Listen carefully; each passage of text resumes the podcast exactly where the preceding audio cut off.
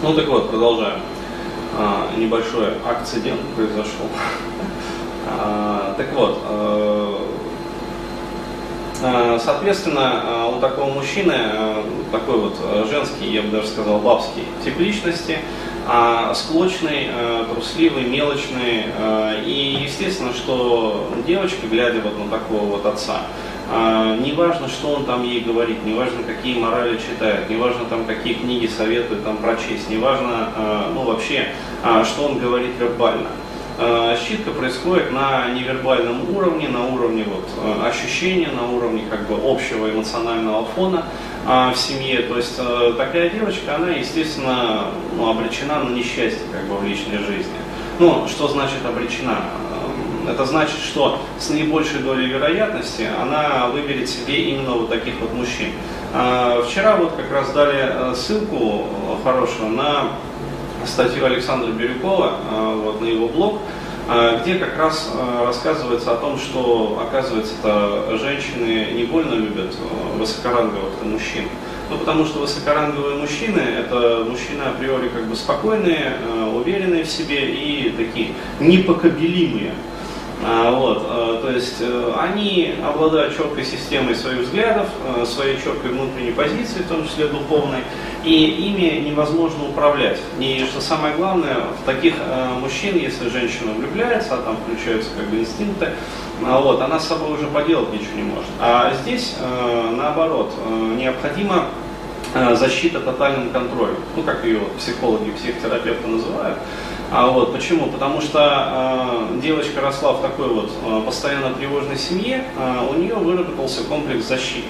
Вот, и эти защиты, э, то есть девочка повзрослела, а защиты они никуда не деваются, то есть они продолжают работать. А, соответственно, она будет себе искать такого вот э, мелкого, чекушного душою именно мужичонку, э, который как раз отнюдь не высокоранговый, то есть высокоранговых э, такие девушки будут бояться. А, вот, а скорее она выберет низкорангового, высокопримативного. И вот эту вот высокую примативность, то есть склочность, хабалистость, а, инстинктивные такие вот а, обезьяньи повадки, ну, как сказать, вот, э, ну, как бабуины в стаде, короче говоря, вот дерутся, какашками друг друга кидают, там скалятся постоянно, ну, такая вот белиберда творится, чехарда. Вот, а вот это она будет воспринимать как высокий ранг, высокий ранг, а, и на таких мужчин она будет как раз бессознательно вестись. То есть, еще раз говорю, а, воспитание – это не а, вербальные установки, которые говорит отец такой дочери. То есть, там, садит ее к себе на коленки, открывает там книжку и пальцем водя по строчкам объясняет там на примере, там, я не знаю, Чиполлина, блядь, в стране там этих самых лжецов, это, а, Джел, Джельсамина, как вот э, помню, да, мне такую моралистскую книжку в детстве тоже давали, значит, э, похождение Джельсамина, э, вот, в общем, водя пальцем там по этой книжке, вот объясняет, вот это вот неправильно, это вот правильно, это вот неправильно, это вот правильно, ну то есть вот это вот не работает. А работает именно имплицитное э, такое вот моделирование, то есть читка общего эмоционального фона. То есть какой эмоциональный фон был у такой девочки в семье, такой эмоциональный фон, она с точностью вот, до 100%, ну может быть там какие-то считанные там, доли процента, воспроизведет уже в своей семье, будучи взрослым. То есть если в ее семье собачились, она также сделает свою семью э, ну, подобную вот псарне.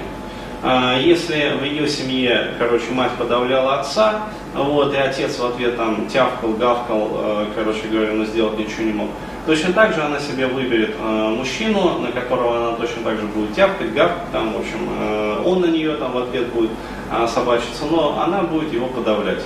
То есть она себе выберет с гарантией вот как раз такого вот лохана, ну, подкаблучник. Вот.